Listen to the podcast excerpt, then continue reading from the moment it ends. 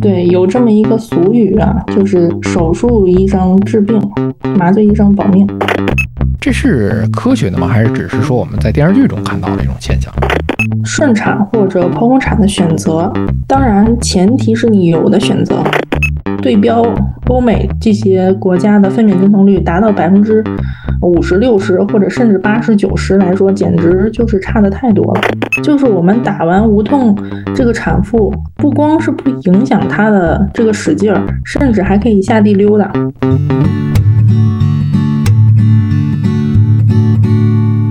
你头昏脑胀，不太灵光，走路也有点踉踉跄跄。你肠胃可能还有点受凉，你吃饭只敢喝点汤。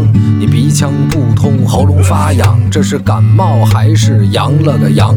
你自测结果是一道杠，但是总觉得自己不健康。你量血压，你测血糖，你上网查，你想硬扛。家族群里各种推文，感觉你不剩多少。时光，哪儿不舒服别慌张，毕竟人吃五谷杂粮。你哪儿不舒服别紧张，来听医生怎么讲。内外妇儿科研临床，药剂检验和影像。没事儿就别胡思乱想，人生还有下半场。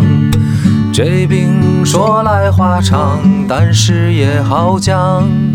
这病说来话长，欢迎收听，我是阿汤。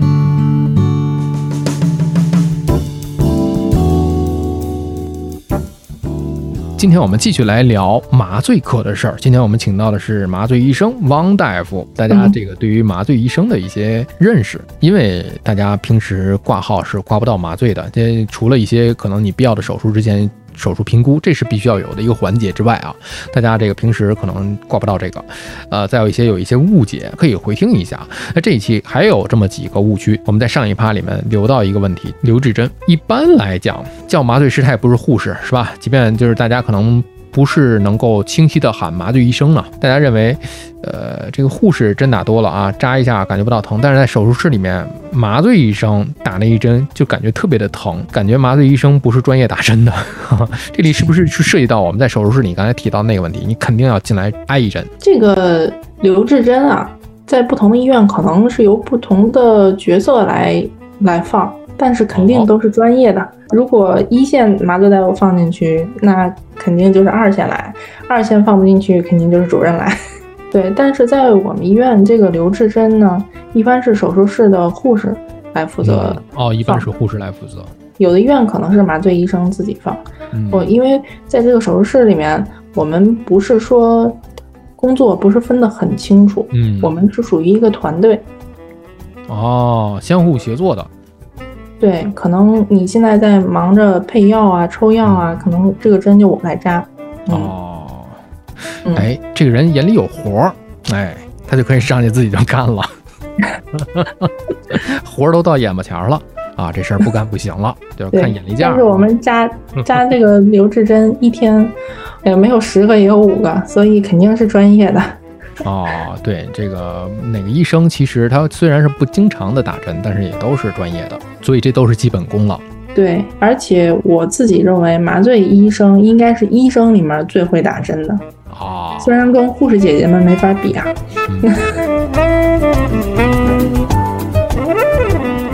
还有一个误解就是，呃，开始手术了，镇静了，给你麻醉了，给你麻倒了，麻醉医生就离开了啊，手术室待着也没用啊，很多人是这么认为。很多人就是在不了解的情况下，觉得麻醉就是打一针把人放倒就可以了。但实际上，这个麻醉就像我之前第一期说的，它就像开飞机一样，它能确保让你起飞，但也得确保让你活着落地，对不对？落地，安全的落地。对，也把你安全的落地。对，在你进行被麻醉了之后呢，呃，其实你是不知道的。哦，对，有这么一个俗语啊，就是手术医生治病，麻醉医生保命。哦，所以麻醉医生这个真的是得好好的善待呀，不能比手术医生 不能有差别呀。啊，所以也确实是，对我们是在这个在这个手术开始之后呢，手术本身对这个患者机体是有一定的刺激的啊啊，包括麻醉药物对患者，我刚才说对他的这个血压、心率啊、血氧啊都是有一定影响的。所以说，我们麻醉医生就像一个剂量的调节师，需要在根据这个患者的各项的监测的结果来随时的调整我的麻醉剂量、麻醉的方式。啊，以确保你在整个手术过程当中是安全、无痛、没有记忆的。很多人说啊，这一台手术就像是一个交响乐团啊。比方说，外科医生主刀，他可能是首席，那这个麻醉师相当于是指挥、节奏大师。我觉得还是比较比较这个形象的。因为真正的，如果是手术当中出现需要抢救的情况，这个指挥的这个席位肯定是属于麻醉医生的。啊，节奏全由麻醉医生来，因为生命体征都在你手里，各种参数啊，这仪表盘啊都在你手里。对，没错，我们需要根据这个患者实时的情况来做出判断，他需要什么样的操作、什么样的介入、什么样的处理，包括在抢救或者手术结束之后，我们也要确保这个患者能够安全的醒来。哎，你说到醒来了，就另外一个误区了，大家要问了。哎，一般醒过来是不是都是你看电视剧演的，都是靠家属来喊啊？很多的病人推出来之后啊，护士啊都会叫家属把这人喊醒。你说这医学现在这么发达了，怎么为什么要靠人来喊呢？甚至是让家属来喊呢？这是科学的吗？还是只是说我们在电视剧中看到的一种现象？啊，是这样的。其实，嗯，等到需要你这个病人见到家属之后，这已经是。病人其实已经是处于清醒的状态了，可能稍微有一点嗜睡，嗜睡就是还没醒过来。对，这已经是麻醉苏醒的非常的后半程了。非常整个麻醉苏醒的这个过程呢，呃，一般是在手术间或者在麻醉恢复室完成的。嗯啊，这个病人在麻醉的状态下插着气管导管或者其他的一些留置管，然后从这个从这个状态啊，慢慢的把药停了之后，患者的。血压和心率，还有呼吸逐渐平稳，然后自主呼吸慢慢恢复，然后麻醉医生去评估他这个自主呼吸是不是是不是能达到合格的一个标准，如果达到了，才可以给他拔掉气管插管。这些过程家属是前面是没有看到，也不会参与，患者也不会有任何的记忆，但实际上这是麻醉苏醒非常重要的一个环节。所以说这个落地环节，对，没错。当把这个气管导管拔掉之后，他恢复了自主呼吸，血氧啊、心率啊、血压啊都没有问题了。然后这个麻醉医生呢，呃，就会把这个患者送出这个麻醉恢复室，嗯，让这个家属喊病人呢，一方面是呃让他在嗜睡的情况下不要。睡过去就造成了呼吸抑制，防止这个并发症的发生。再一个也是这样的一个危险，有一些是这样的危险，因为它这个镇痛药呢是一把双刃剑，它在你它在给你镇痛的同时，可能有一定的呼吸抑制的作用。呼吸抑制的作用，呃，对，呼吸喊醒，对，通过这个唤醒病人。啊，一方面是避免他发生呼吸抑制这样的情况，再一个，这个病人本身呢，在一个陌生的环境醒来，他如果能听到家属的呼唤呢，他有一定的安全感，也利于他的归宿。归属感。对。啊，我说呢，要不然让老板去喊就更好了，啊，这个效果可能会更那个人快速一点，是吧？可能从床上弹起来。支棱起来是吧？哎，刚才我们说到的是这一点，就是呃喊喊病人起来。那苏醒了之后啊，咱们就顺着这个线性来推啊。嗯。几乎所有的病人在苏醒之后，醒了之后，他在病房里面了啊，感觉就是伤口非常的疼。一般来讲都会给这个呃止疼棒，也叫什么止镇痛泵是吧？对，实际上是叫镇痛泵。镇痛泵是吧？呃，也是就像输液的那种，自己可以调节的这种是吧？那为什么他会感觉已经给药了，那为什么还疼呢？啊，是这样的，镇痛泵现在，呃，随着这个科技的发展，它也有一定的进步。呃，前些年大规模使用的是叫我们称之为“傻瓜泵”。傻瓜泵的意对，傻瓜泵的意思就是它的这个输药的速度是一定的。恒定的啊，不变的。对，并且你不能自己去控制。哦，嗯，它可能设定的就是两毫升每小时，那它就按这个速度走。你不管你是一百斤还是五百斤，都是按这个速度走。哦，现在那肯定改进了。对，那肯定对于你个体化的用药是不合理的。嗯现在随着科技进步，我们呃会有一些新的技术啊、嗯出现了这个智能泵。哦，智能嗯智能泵根据自己对来调节吗？还是 AI 来控制？呃，它有一部分是 AI，也就是说，可能我们通过大数据的研究发现，嗯按你这个公斤体重，每个小时给五毫升是 OK 的嗯啊，那我就得给给这个泵设每个小时给你加五毫升的量。啊，然后呢，同时这个泵还有一个自控的模式啊，嗯就是在这个背景剂量的情况之上啊，你还可以有一个 PCA 这么一个按钮，就是嗯。patient control 呃这么一个按钮，你可以嗯。每按一次自己额外再加一次药。哦，自主的去在手动挡再去加一个药，有疼的不行了，然后自己感觉已经吃不消的时候，自己在对，因为每一个患者他对这个镇痛药物的这个适应的情况是不一样，他的这个疼痛敏感度也是不一样的。我问一个特别关键的一个问题啊，啊我这嗯嗯必须得拦你一下了。自己可以加呀，那加这一一下的话，我加钱吗？这不加钱哦，不加钱哦，啊，是这样不。存在说呃我为了省点钱，我就自己不不不不按这一下。哦，没有没有，是这样的，我们是把比如说二百毫升、三百毫升的这个镇痛泵液是放在这个镇痛装置里面的啊啊，它属于一个至少在我们医院啊，或者我所知道的医院属于一个打包价哦，对已经你买完单了。啊，对对对对，并不是说你摁一下加十块，摁一下加十块，没我不是这样的。那那话说回来，那要这样的话，嗯那我觉得嗯为了保证自己没有疼痛感，那我多摁几下行不行？有没有一些副作用？呃，是这样的，这个泵智能泵目前设计，它就考虑到你不停的摁，可能哎有些人在术后会出现这个爆发痛，可能我下地上个厕所，一下把伤口抻了一下，就特别的疼。有的人就会疯狂的去摁那个按钮，嗯，但我这个泵，我不能说你摁了我就给呀，万一过量了怎么办呀？万一出现了刚才所说那个呼吸抑制了怎么办？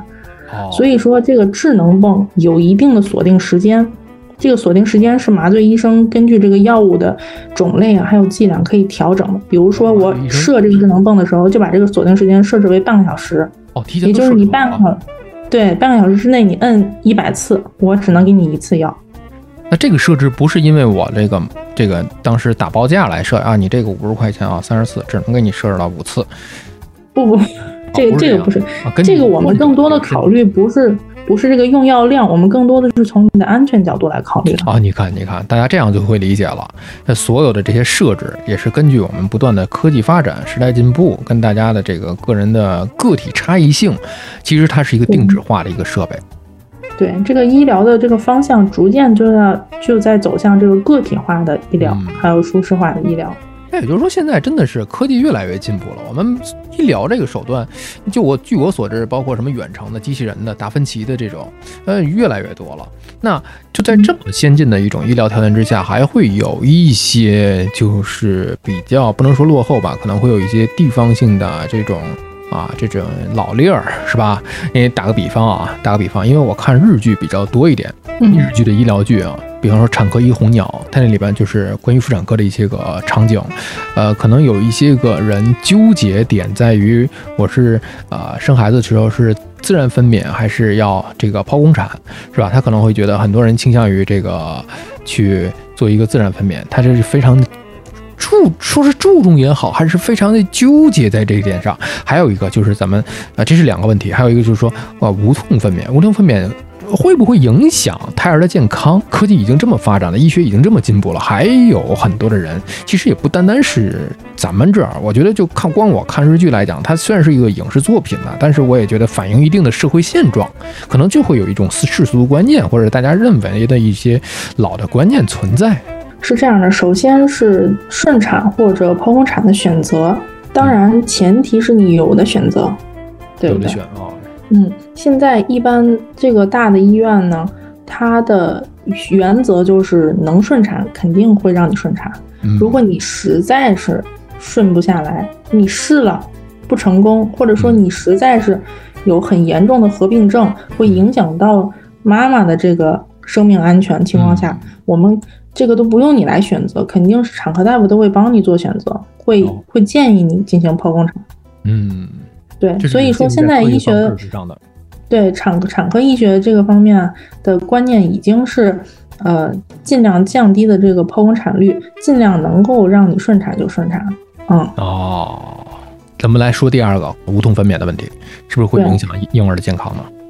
对，之前也跟这个顺产和剖宫产有关系。就之前有一段时间啊，咱们国家的剖宫产率是非常高的，甚至达到百分之五十六十。嗯，但是这些年，为了降低剖宫产率，就是很多妈妈就开始尝试去顺产，但这个顺产本身又非常痛苦，所以说也带动了这个分娩阵痛的发展。嗯，分娩阵痛的发展，也就是近十年才在国内开始了。之前，呃，我的导师曾经做过一个调查，呃，全全中国的分娩阵痛的覆盖率非常非常低，都不足百分之一。分娩阵痛的覆盖率，对，没错。嗯，当然这可能不够全面啊，但是对标欧美这些国家的分娩阵痛率达到百分之五十六十或者甚至八十九十来说，简直就是差的太多了。那么它的覆盖率的影响是不是因为观念？对，一方面是因为观念，再一个方面还是这个技术可能起步，整个医疗的起步就相对要晚晚一些。分娩阵痛再一个就是这个传统观念的影响啊会多一些。技术手段上来讲是很复杂吗？呃，当然，你如果从事这个行业，其实它本身并不是非常的复杂。它属于哪一大类里面的？刚咱们前两趴来讲的，包括神经阻断、局部麻醉、全麻，这属于哪一哪一个种类？它可能更倾向于半身麻醉这一类，因为和半身麻醉一样，都要进行腰椎的穿刺。哦，但是所给的药物的种类和剂量，还有浓度，还有方式是不一样的。嗯那话说回来了，那如果半身麻醉的话，我是无感的；自然分娩的话，那我分娩的过程当中肯定会有一个呃靠自己的一个力量的一个问题嘛。那这样半身无力的情况之下，那怎么进行呢？啊，那那就说回到刚才了，我们通过对药物剂量还有浓度的把控，能够达到一种什么效果呢？叫可以行走的分娩镇痛。可以行走的分娩镇痛，对，就是我们打完无痛，这个产妇不光是不影响她的这个使劲儿，甚至还可以下地溜达。对，就是可以它阻断她的痛觉，但是并不影响她的下肢的活动，她的运动是不影响的。嗯哎，那我就想到另外一个，就是发散一下啊，发散一下，嗯歪个楼。因为之前看到过啊，嗯脑外科的手术，有的手术是精度要求很高的，而且他要不间断的要跟这个患者去对话的，因为怕触碰到某一个神经上嘛。哎，要跟他去做一些手指的一些动作的，那这个，呃，又进行了这脑壳的这个开脑，又进行了一个，又让他能动，包括眼动，包括绘画，包括语言，又能进行手术，他又不觉得疼，这就很神奇。就像你刚才说的，像行走的这个这个麻醉，这样嗯指哪打哪，这都属于一大类非常精准的吧？对，这些这也是就你刚才说的这个做神经外科的手术过程当中，把患者唤醒，甚至让他能拉小提琴，能说话。嗯，这实际上在呃麻醉过程当中有一个专业的术语叫做呃术中唤醒。术中唤醒，对，呃，它是因为我们麻醉有三趟马车，三把利剑，哦一个镇静，一个镇痛，一个肌松。哦，镇静就是刚才我给你讲的，呃，如果我想睡一觉，我给你一点镇静药。睡一觉，嗯，对，但是你睡过去，嗯、我拉你一刀，你肯定还能醒，对不对？因为疼醒。哎啊，我又得让你不疼，所以要有镇痛药。然后呢，你有镇静、镇痛了，但是你这个肌肉还不是完全松弛，所以我还要有肌松药。对，所以在你刚才所说的这个镇术中唤醒的情况下，我把它的镇痛做足，然后把它的镇静和肌松相对的减浅，啊，这样他嗯醒来之后感觉不到任何的疼痛，然后还能进行对话或者其他的操作。给腰打麻醉，那腰不好还没法打。呃，确实会有一些椎管内麻醉的禁忌症，比如说这个腰椎，呃，它有严重的畸形啊，比如说做过手术啊，局部打过钢钉钢板，会影响穿刺啊，嗯或者比如说会有一些先天性的疾病，嗯，啊、了或者局局部皮肤有这个破溃、脓肿啊，一些感染的迹象，确实有一些穿刺的禁忌。呃，腰椎管狭窄啊，腰间盘突出，这都属于比较危险吧？呃，其实总的来说，腰椎间盘突出呢，并不是它的一个绝对的禁忌症。嗯，因为现在这个社会大家都是坐着办公，腰椎间盘突出的患者可以说是非常多。啊，我们在临床过程当中也也经常遇到有腰椎间盘突出的。一方面是这个，另一方面是这个腰椎间盘突出它的截段一般都是偏下的，比如说腰骶、幺四五这个节段的突出膨出。而但是我们这个穿刺的节段呢，一般是在幺二三或者幺三四。嗯，对，啊，所以说我们一般能够，即使它幺四五、腰腰腰骶有膨出的话，我们也能避开它这个膨出的点。嗯，这个大家平时在看片子里面就是 L 多少多少那个那个值是吧？对对对，那个 L 就是腰的意思。腰的意思，胸椎呢是哪个字母？胸椎是 T。T 啊，所以这都是英文的字头缩写。对，是这个英文单词的首字母。这是发散出来一棵树啊，我们再发散另外一棵树。呃，刚才说到脑外神神外嘛，现在叫神外了。神外里边，我们不进行脑神外的一些手术，我们进行比如说，呃，眼睛的手术。打个比方，像白内障啊，啊，眼底的一些手术啊，或者是眼球的一些手术啊，呃，甚至眼皮的一些手术啊，那这个是不是也需要全麻？凡是脑袋上面的东西都要全麻，是这样吗？啊，这个不是，眼科的很多手术都是局麻就可以完成的，因为它比较浅。但是如果说是进行比较深部的手术，就估计是需要全身麻醉了。但是说实话，我本身对于眼科的手术麻醉涉猎的不太多，所以我可能说的也不够全面，不够权威。但是据我所知，像你刚才说的白内障啊这些手术，局部麻醉就可以搞定。啊，我们有机会可以邀请一些眼科疾病专家，哈，牙科疾病专家。对，而且讲一讲啊，我们其实我这行说来话长，呃，其实说的是行业，但是终究我们的核心思想是想让通过这个播客呀，就是很浅显、很粗浅的一些播客，让老百姓就是很简单、通俗易懂的、掰开揉碎的知道哦，这件事儿原来是这样，安心、放心，就是这样的。因为很多我们的信息是不对称的。你比方说麻醉麻醉医生在哪儿啊？我就没见过麻醉医生。那其实它是一种，就是一种忍者的存在。但是手术室、手术手术台上，就是让你活下来的啊，是整个整场的控节奏的节奏大师。